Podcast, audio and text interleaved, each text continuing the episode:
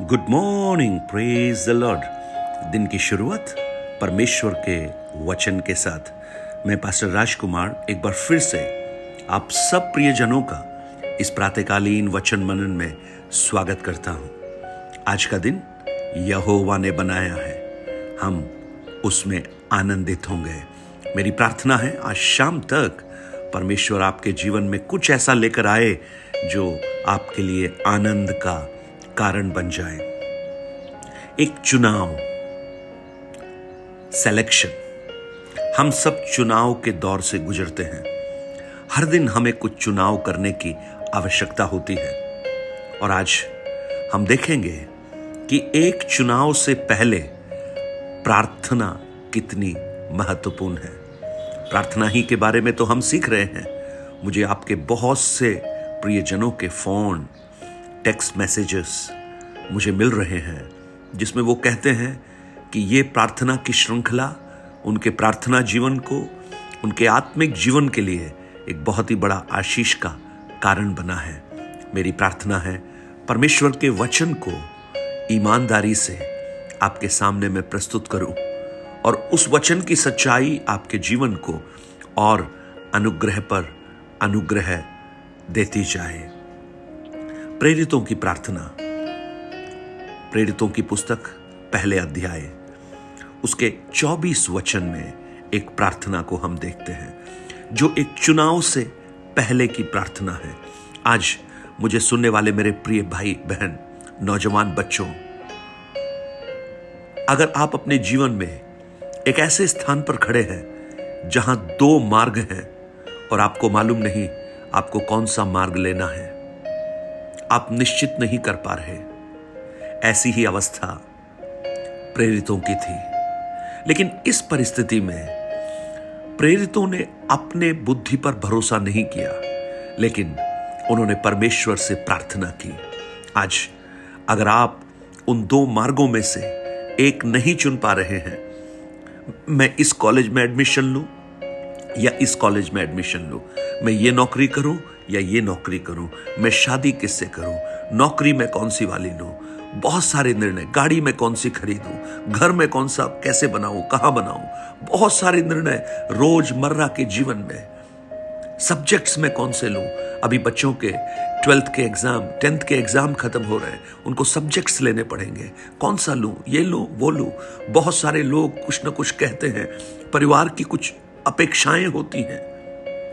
लेकिन इन सबसे बढ़कर आज अगर आप इस चुनाव की प्रक्रिया से गुजर रहे हैं तो ये संदेश आपके लिए है।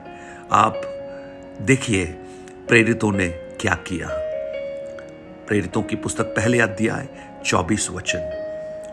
और यह कहकर प्रार्थना की कि हे प्रभु, तू जो सबके मन जानता है, यह प्रकट कर कि इन दोनों में से तूने किसको चुना है?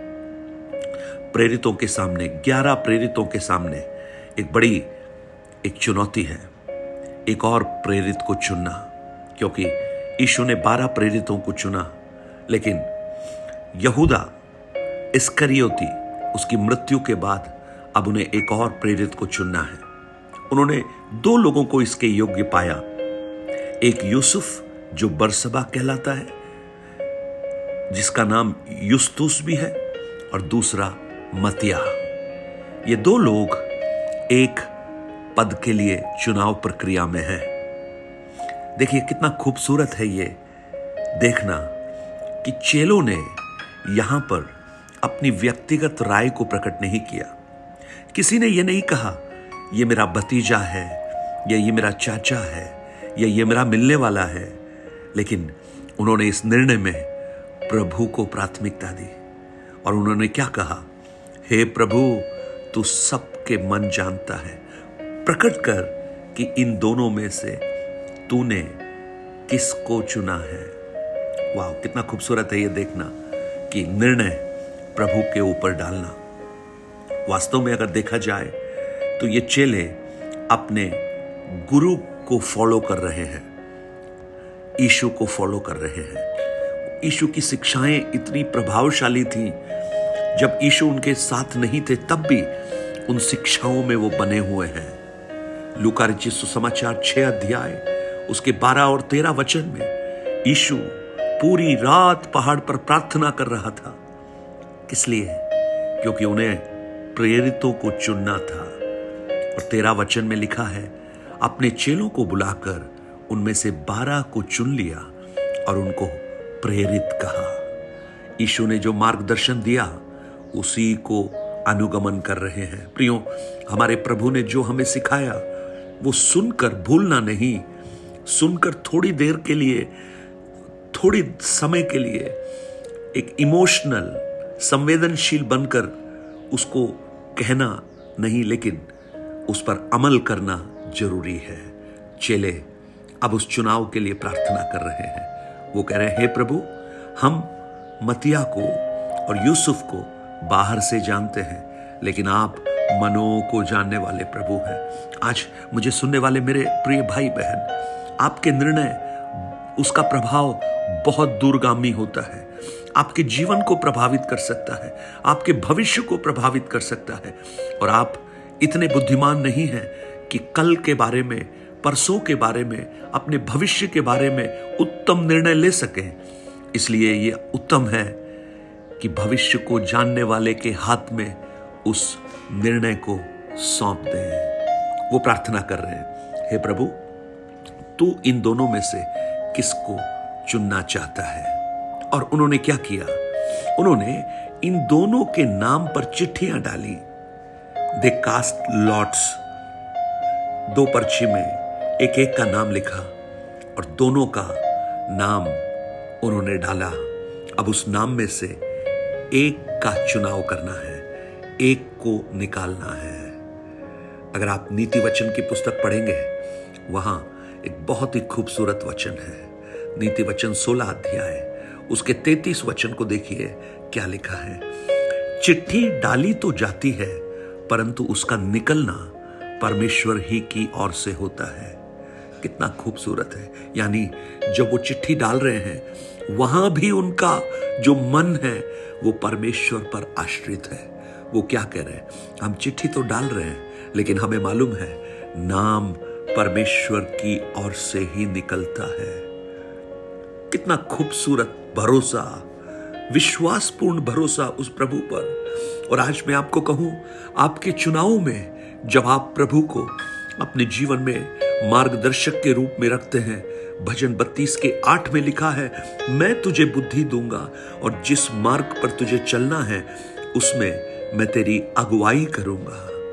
ऐशिया की पुस्तक पचपन अध्याय, उसका आठ और नौ वचन, क्योंकि यहोवा कहता है, मेरे विचार और तुम्हारे विचार एक समान नहीं, न तुम्हारी गति और मेरी गति एक सी है, क्योंकि मेरी और तुम्हारी गति में और मेरे और तुम्हारे सोच विचारों में आकाश और पृथ्वी का अंतर है। प्रभु को स्थान दीजिए। प्रभु को अपना मार्गदर्शक बनाइए। उसे आपके जीवन के निर्णयों को करने दीजिए। जब वो निर्णय करेगा, क्योंकि उसकी गति, उसके विचार हमसे उच्च है। वो हमारे जीवन के लिए एक आशीष में है, एक अनुग्रह का कारण बनेगा। दोनों में से एक का चुनाव, दोनों में से एक का चुनाव, एक का चुनाव। अगर आज आप एक चुनाव की प्रक्रिया में हैं और सोच नहीं पा रहे, समझ नहीं पा रहे, आपकी बुद्धि काम नहीं कर रही तो मैं आज आपको सलाह देना चाहता हूँ। खामोश होकर बैठिए, घुटनों पर आइए, एक जगह स्थिर हो जाइए, स्वर्ग के पिता की ओर देखकर कहिए, हे प्रभु, मेरी नहीं, आपकी मर्ज़ी इस विषय के ऊपर पूरा हो।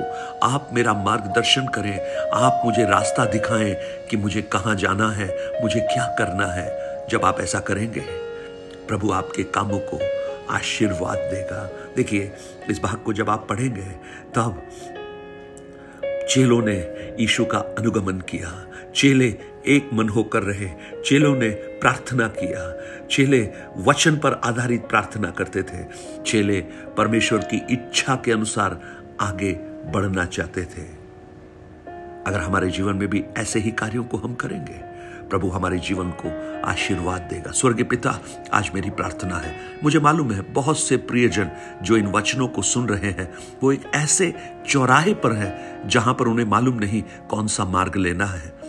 प्रेरित दो लोगों के सामने खड़े हैं। एक तरफ़ यूसुफ, दूसरी तरफ़ मतिया। दोनों अच्छे हैं दोनों सुंदर दिखते हैं, दोनों अच्छी सेवा करते हैं, लेकिन चेले ये नहीं चाहते कि वो अपनी बुद्धि से कोई निर्णय ले, लेकिन वो चाहते हैं परमेश्वर एक निर्णय ले। और इसलिए उन्होंने प्रार्थना की और चिट्ठियाँ डाली। प्रेज द लॉर्ड और देखिए, हम देखते हैं आपका चुनाव उत्तम चुनाव था। आज इन प्रिय भाई बहनों के जीवन में आपका चुनाव प्रकट कर प्रभु, आपका मार्गदर्शन प्रकट कर। धन्यवाद। यीशु के नाम से। Amen amen. God bless you have a blessed day परमेश्वर आपको इन वचनों से आशीर्वाद दे, आपके जीवन के चौराहों पर आपका मार्गदर्शन करे। गॉड ब्लेस यू अगर आप अपने प्रार्थना निवेदन, विनती, गवाहियों को हमसे बांटना चाहते हैं, या कुछ ऐसे विषय जहाँ पर आप निर्णय नहीं ले पा रहे हैं और आपको प्रार्थना की आवश्यकता है, आप nine eight two nine zero three seven eight three seven पर आप अपने निवेदन और गवाहियों को भेज सकते हैं। हम आपके लिए प्रार्थना करेंगे। बहुत से प्रियजनों की प्रार्थनाएँ, रिक्वेस्ट हमारे पास आती हैं। हम उनके लिए प्रार्थना करते हैं। मुझे पूरा विश्वास है, प्रभु, इन दिनों में अद्भुत कार्य आपके जीवन में करना प्रारंभ कर चुका है। Have a blessed day God bless you